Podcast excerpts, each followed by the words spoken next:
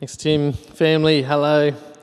Thanks for uh, letting me come up here and for opening up a wonderful part of Scripture. And if it's uh, any influence that I've got here, which is zero, I'm up for jetty baptizing. All right, I've, I've already been baptized, but I'd like to be double dunked. If that's the way, I'm in. I reckon that's a great thing to do. Uh, when, when I was four, don't know whether you believe this, but I was a very good bike rider. Right? I was like a BMX beast. I'd cruise around for hours. I used to have this small car park next to our house, and I'd cruise and cruise hours and hours. I didn't have a beard then, believe it or not, but um, if I did, it would be windswept, and I would just be in my own little world cruising. And there was a day of devastation. I remember my parents sitting me down and saying, Your training wheels are coming off. right? and I, I flipped out. That was horrible. That was really bad news. And uh, the, the stability that I had, the goodness, the smoothness, that all went. It all went. But you know what? Even though I panicked, I freaked out, in the end it was better. Had my older brother there, and uh, for, for a day or so, he would run with me with his hand uh, on my back, hand holding the seat. He'd run alongside, around and around, and we went further than the car park. And things were better, and after a while, uh, we kind of picked up, and, uh, and I didn't need him, and I kept on going, and things got better. Same bike, same aim to ride, same goodness, but something had changed. And now, the part that you're up to in John, the disciples receive some pretty devastating or potentially devastating news. Jesus is there in the upper room. He's only probably half a day or so away from dying on the cross uh, for them. And uh, they've been with him for three years, 24 hours a day. They know him, he knows them. They've lived there together as they've travelled around. He is the one that they look to for guidance, for direction, for that stability, that protection, teaching. And they've just received this news that soon, soon he's going to be gone. And if you can imagine for them for a moment, it must have been confusing. It must have been incredibly unsettling that their master was leaving. It's not just the training wheels that have been taken off, but to them it probably seemed like the, the actual wheels of the whole thing was falling off. And if you keep reading the Bible, many of you will know that the disciples act like the wheels have fallen off once Jesus is dead. They don't know what's going on. But Jesus, they must be thinking, You are the reason that we are here. How will people know to follow you if you're not actually here to or follow? What are we meant to do? It's easier, Jesus, if you're around. And surely you and I have the same thought. Right, this Wednesday night down in Foster, we kick off our life series. Do you guys have like a life series, Christianity Explained type thing? What's it called? Foundations. Oh, that's a better name. Yeah, Foundations. So we've got we call it Foundations. It's kicking off on Wednesday in Foster. and um, and w- wouldn't it? And we bring our friends, family members there to find out who Jesus is. Wouldn't it be better if Jesus was there instead of me? And I could say, well, you know, here he is, and he can do the miracles, do teaching, those kind of things. I can see him in his glory. It would be wonderful. Surely that would be better. But there's a problem, isn't there? Because if Jesus is there with me at our Foundations course series on Wednesday night, then where is he not? He's not here with you for yours. He can only be in one place in one time. That's his earthly ministry. He tracked around with his disciples being in one place, one time, and people all came to him. It would be like doing the Christian life solo, uh, without Jesus.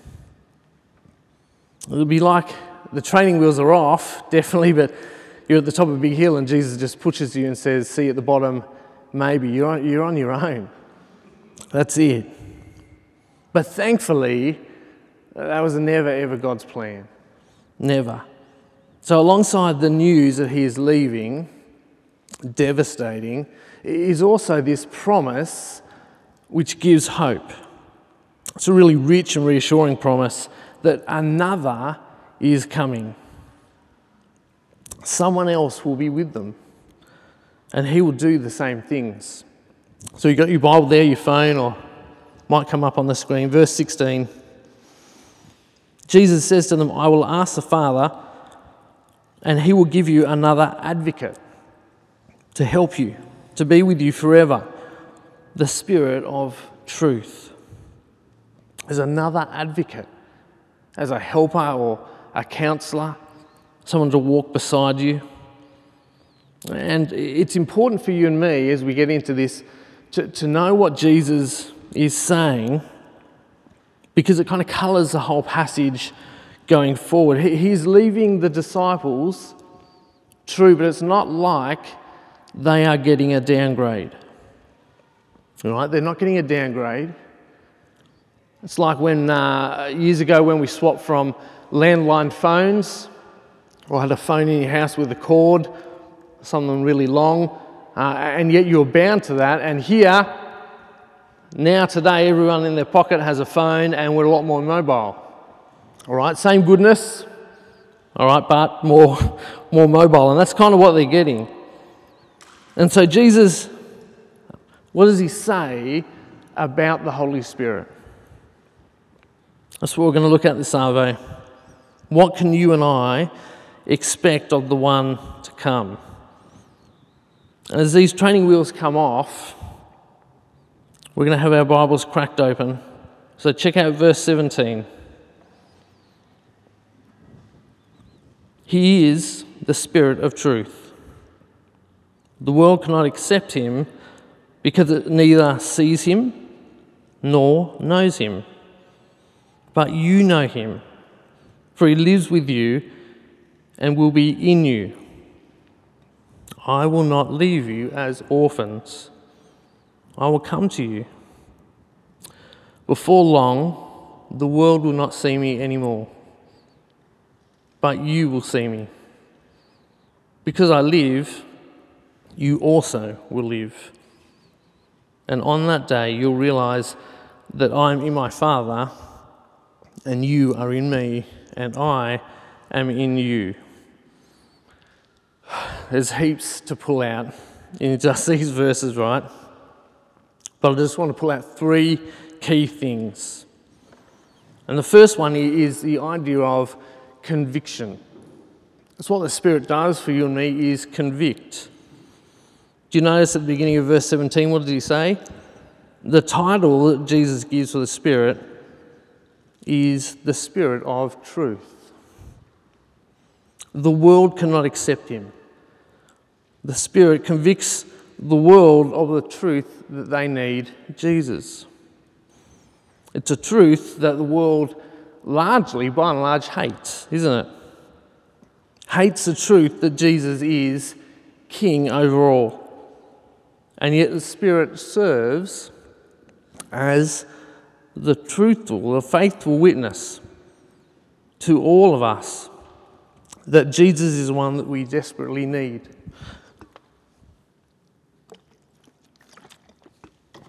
My mouth went really dry then. Not used to preaching in front of good looking people. The, um, it's not being recorded, is it? Um, all right, and so that, that's, that's the role, one of the roles that the Spirit has is one of conviction, deep conviction. Um, and, and you know what? That's a role that I personally am eternally thankful for. Because in my human nature, I love sin. In my human nature, I love myself so unbelievably much. It's sickening. To God, it's sickening. And I would never come up with the idea that Jesus is my king because I've got this idea that I'm my king. I'm the one that rules my little mini hopeless empire. And I would never choose to follow another as king. And so, this role of conviction that the Spirit has is pointing my soul or showing my soul that no, Jesus is king. And that there is a desperate need to be under his kingship. The Spirit shows me the truth that if I remain in my sin, saturated in my sin, then that sin has a consequence, and that consequence is an eternity uh, without God. An eternity with God's wrath on me, deservedly so. Very deservedly. And so the Spirit convicts, says there is a better way, and that way is Jesus. What He did on the cross for me, subbing in in my place where I deserve to die, that, if I follow Him, if I submit to His kingship, I ask for His forgiveness, then that guarantees me reconciliation with God. That's a Spirit's role. He is a Spirit of truth, and He brings that truth right into my soul.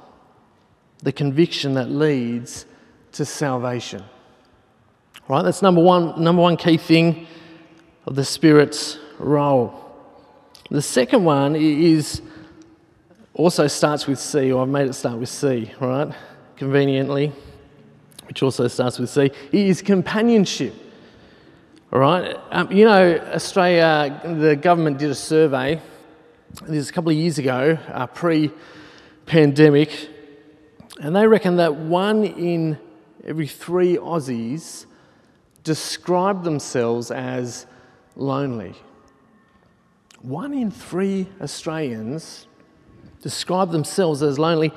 One in six describe themselves as extremely lonely.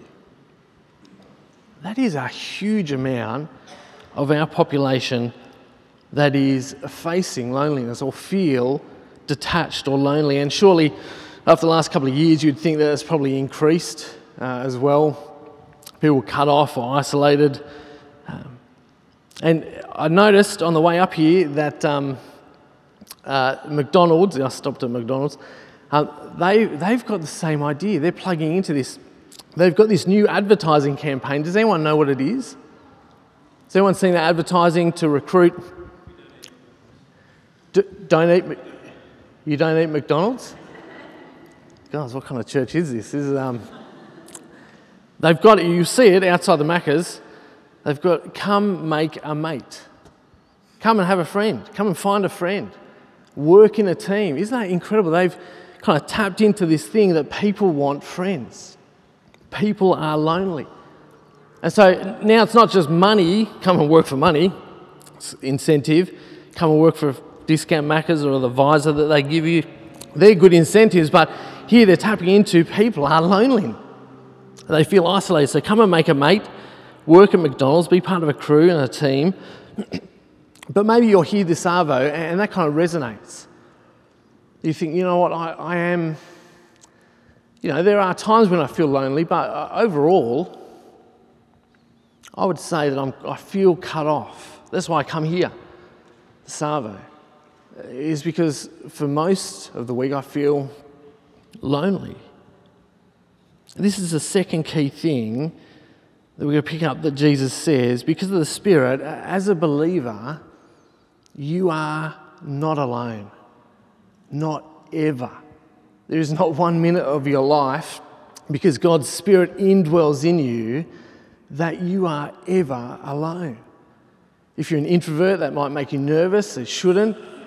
It's a wonderful, wonderful truth of the gospel is that no matter what circumstance you're in, no matter what you've gone through this year, the years over, over your past, or the years to come, you will not for one minute ever be alone. Do you notice in, in verse 17 and 20, Jesus says that his spirit is in you, that Jesus is in you.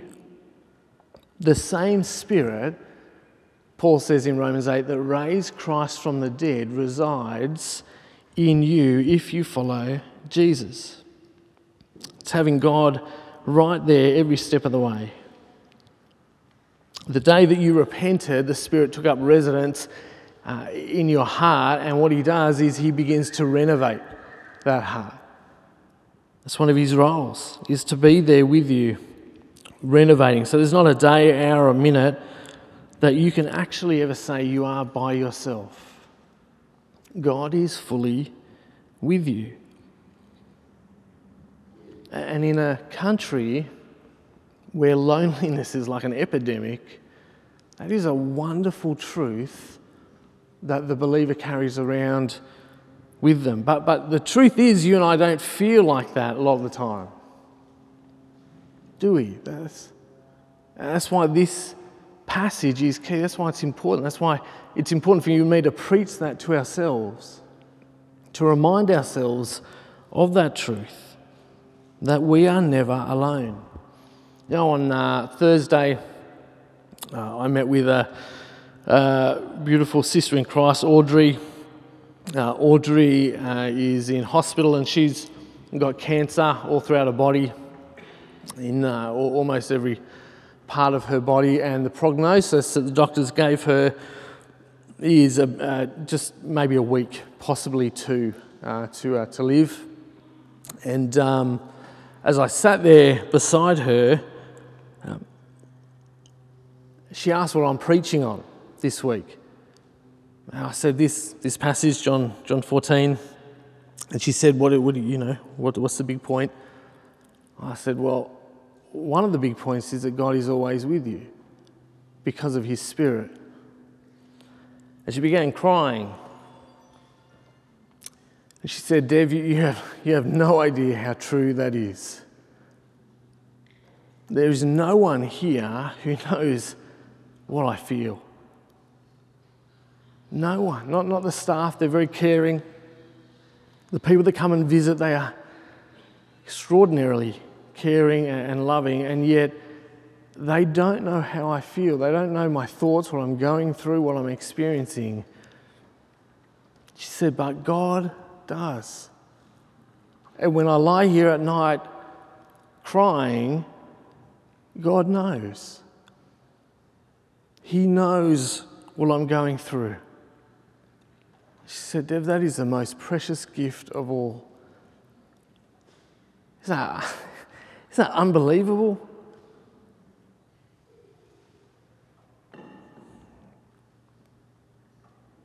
It's an incredible gift. And what about you? I don't know your situation. I don't know what you've been through in the last week, a year, a decade. Maybe you live by yourself. Maybe there's been some super tough times this year.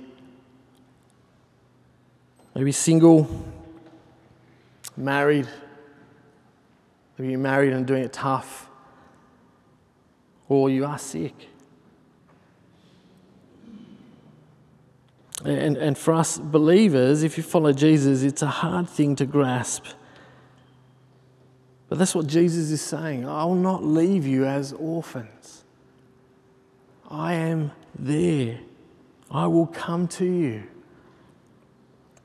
His Spirit lives uh, in us and He's always there.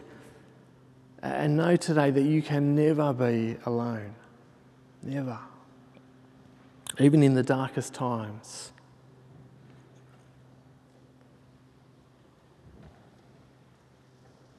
Isn't that companionship to the next level? Isn't that an, a wonderful, wonderful gift? The third th- key thing conviction, companionship is confidence. Also beginning with C. I hope you notice the pattern that I'm using. It's very important. Those two phrases, uh, verses 17 and 20, But you know him, for he lives with you and will be in you. And on the day you'll realize that I'm in my Father, you are in me, and I am in you. Do, do you notice that there is a monumental shift that happens when you begin following Jesus? And as you track through John's Gospel, this end bit, or all of it, um, you, will notice big themes uh, that the, the Gospel writer John he uses. I, I, call, I think it's like the Star Wars Gospel. Right? You, you, John says we move from the kingdom of darkness to the kingdom of light, uh, the kingdom of death to life. There's these big kind of themes that run all the way through John's gospel. And the moment that you and I begin following Jesus, uh, his spirit indwells in us. And this is an incredible thing. What, what the spirit does by living in us or having Jesus in us and us in him, the spirit living in us actually draws you and me into the Trinity. God is a triune God, Father, Son, and Holy Spirit. And Jesus being in us and us being in Jesus through the Spirit draws you and me into the Trinity. Isn't that incredible? I've never been part of a Trinity before. I'm sure that you haven't either, but isn't that incredible that that happens? And with that comes this immense security in the relationship that you and I have with God. Paul will say it in 2 Corinthians uh, that the Spirit is a deposit, a seal of ownership, a guarantee of eternal life. The Spirit gives you and me an assurance of our salvation as we are drawn in to that Trinity. And so this, this is so important for you and me as believers to get our heads around, uh, especially as we get to a verse like 21 and, and beyond. The Bible often depicts the Christian life like a running race. You're familiar with that kind of term, that you run the race and persevere. Um, and I'm not very good at running because I run for a bit and I get puffed out, and so I just stop. And so I don't enjoy running. And so not that I've changed the Bible, but I kind of reformat it, right, in, in, in my head to something that's not running. And I used to work in outdoor recreation and would do rock climbing. And so that, I liked rock climbing. Uh, and so um, I changed it into my head to, to, to be rock climbing, that uh, I strive uh, through God's grace up, up the wall.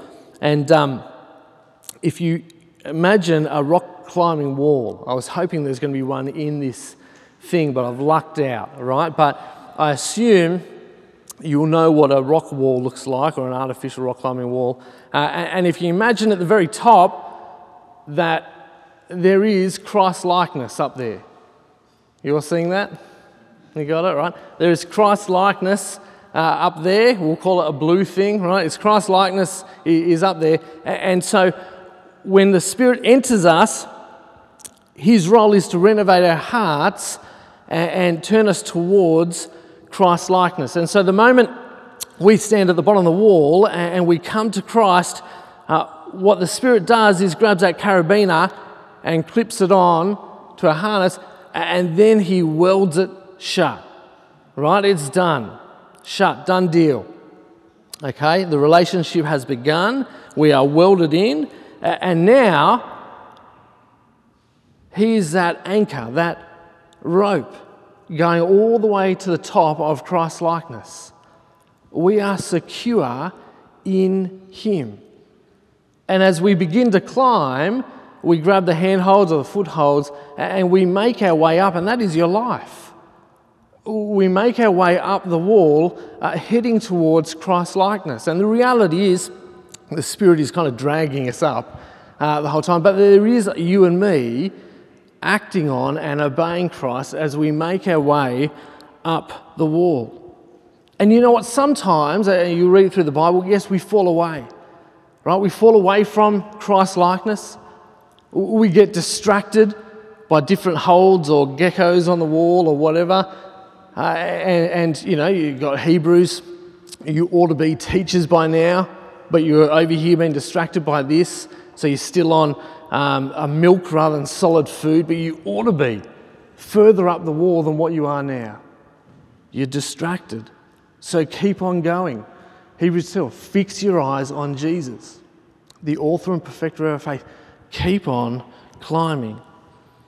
The Spirit secures us in our climb to Christ's likeness, which is great because the works we do don't secure our salvation. You and I are secured already. Our salvation isn't dependent on the works that we do, they're just a part of being saved. It'd be weird to come to the bottom of the wall and clip on and then just stand at the bottom of the wall looking at stuff and not climbing. That would be weird. The same thing in the Christian life is we clip on through Christ, securing the Spirit, and then we begin to climb. It's a result of us being clipped on. We begin to climb towards Christ likeness because of love. This is where the analogy falls apart a bit, but um, she's stuck to the race. The Spirit gives you and me the ability to love and to act out that love in obedience. And you and I can have the confidence to do that, knowing that what we do for Jesus does not determine our salvation, does not determine how much He loves us. We are secure in that relationship already. And so the Spirit gives you and me freedom to follow Jesus. Have a look at verse 21. Whoever has my commands and keeps them is the one who loves me. The one who loves me will be loved by my Father, and I too will love them and show myself to them. It's not that we keep the command to earn his love or his approval. But because of the love we have for Jesus, the, the Spirit produces fruit that's born of the love that we have the fruit of obedience with his teachings and desires. And again, he repeats in verse 23 Anyone who loves me will obey my teaching. My Father will love them, and we will come to them and make our home with them. Anyone who does not love me will not obey my teaching. How best do you describe your love for Jesus?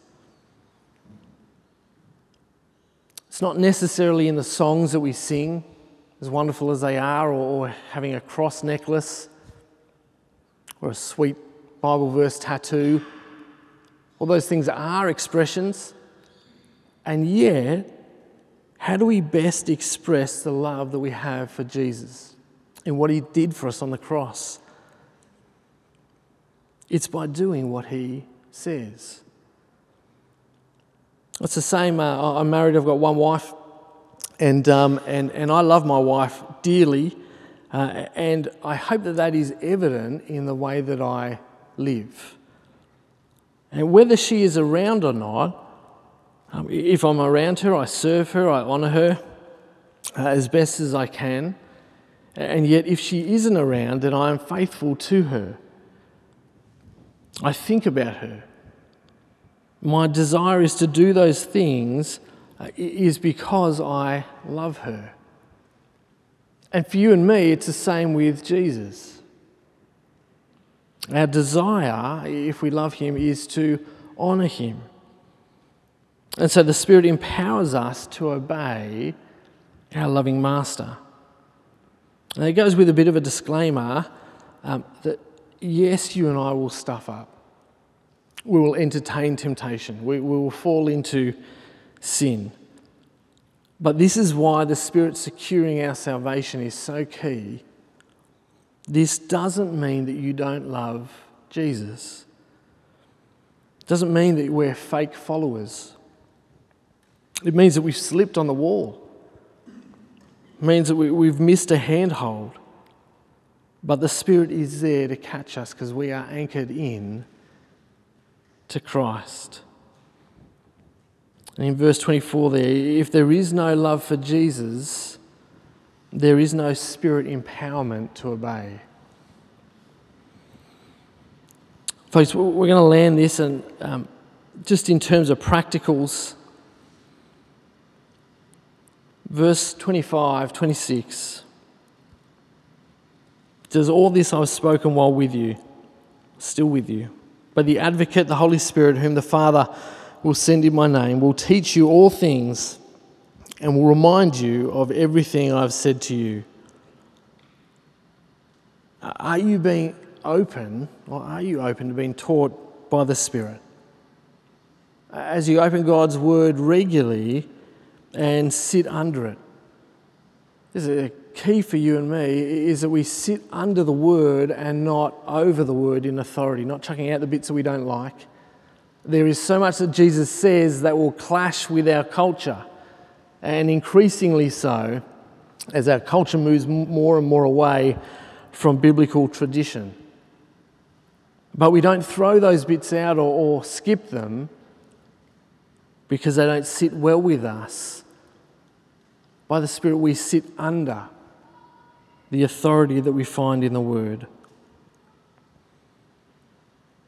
Maybe something for you to try as practical as you kind of continue in John's Gospel, I think, till Christmas, is that every time you open God's Word, whether that's tomorrow, uh, if you spend some time with God, in the Word or at your home group uh, or next Sunday uh, as you come here and open the next bit of John's Gospel, would you pray this prayer?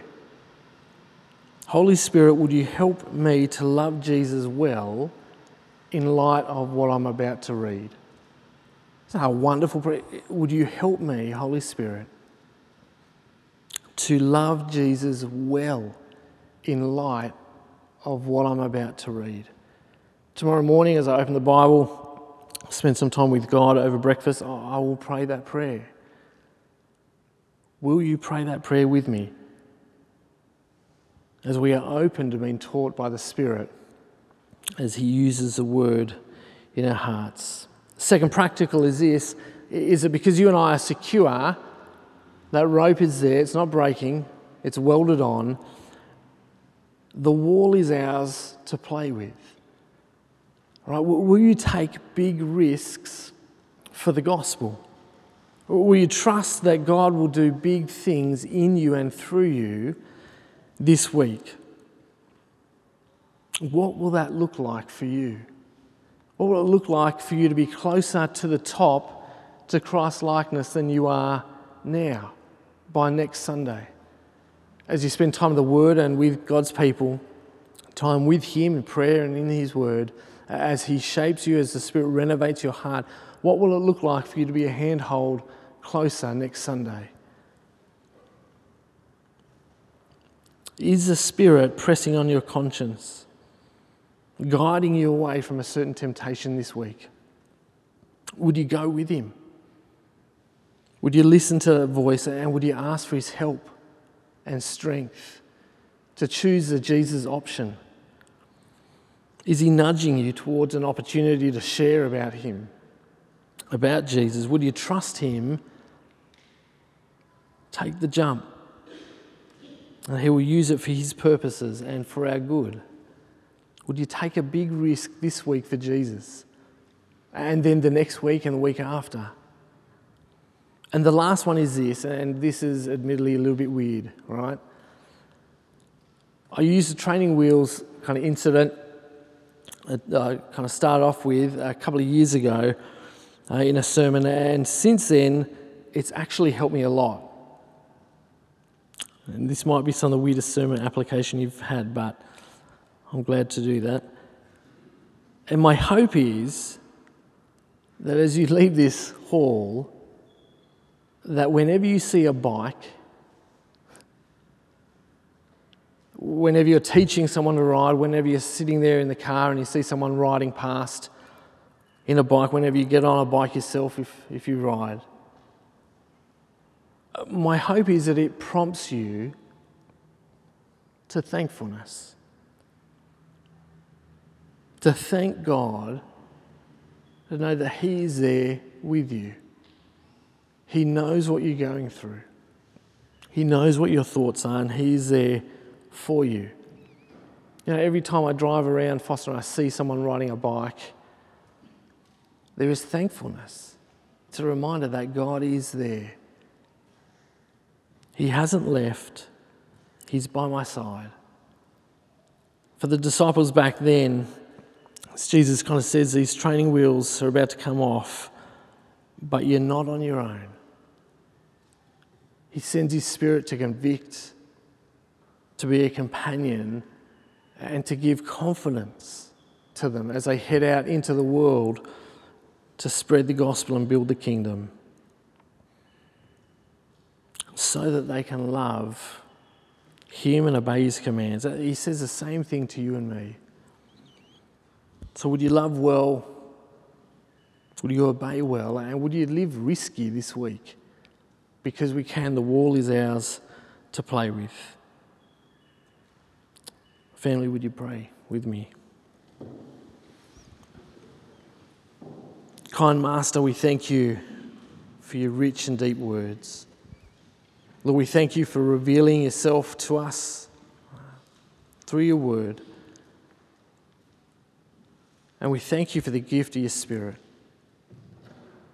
And Lord, we pray that you would help us, empower us uh, to live for you this week. Lord, I pray for any here who don't know you, if they feel the nudge of the Spirit leading them to Jesus. I pray you would help them to follow as they meet the gracious King. And Lord, I pray that you would help all of us to take a step or a, a climb towards Christ likeness. Uh, this week, would you work big things in our hearts for your glory? Lord Jesus, we pray this in your precious, precious name. Amen.